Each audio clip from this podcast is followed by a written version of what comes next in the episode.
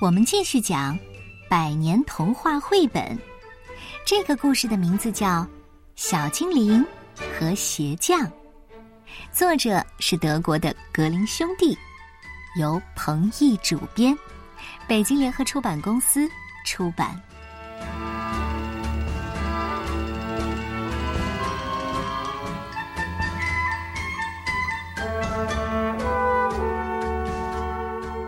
这是很久很久以前，一个善良的老鞋匠亲自体验的一段奇妙的经历。在一个寒冷的冬夜里，老鞋匠把皮革裁剪好，准备第二天一早再缝制成皮鞋。他希望这双皮鞋可以卖个好价钱，否则他就没有钱买更多的皮革来做鞋子了。老鞋匠将皮革细心的整理好，放在桌子上，然后上床去睡觉。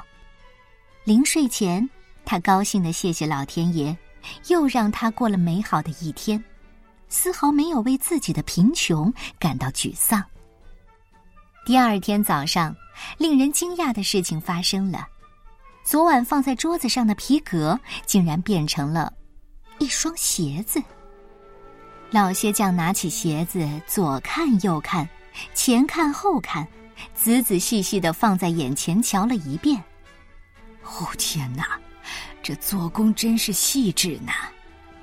他忍不住发出赞叹声，赶紧把这双做工极好的鞋子摆进橱窗，希望能吸引客人。果然，这双鞋立刻就吸引了一位路过的绅士。他一进门就说要试穿鞋子。而这双鞋就好像是为他量身定做的一样，大小正合适。这位客人非常高兴，给了老鞋匠很多的钱。老鞋匠高兴的拿这笔钱买了更多的皮革。这天晚上，老鞋匠像往常一样，将裁剪好的皮革放在桌子上后，就去睡觉了。第二天早上，竟然又看到了两双已经做好的鞋子摆在桌子上。和上次一样，鞋子一摆出去，马上就吸引了路人的眼光。这一次是一对夫妻，他们分别试穿了鞋子，竟然也都刚刚好。于是他们拿出了一袋金币作为报酬。这一次，老鞋匠用所有的金币买了可以做四双鞋子的皮革。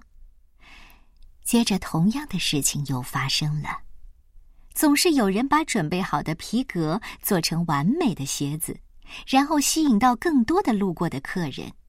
每一位客人试穿以后，总是会开心的付出很多的钱给老鞋匠。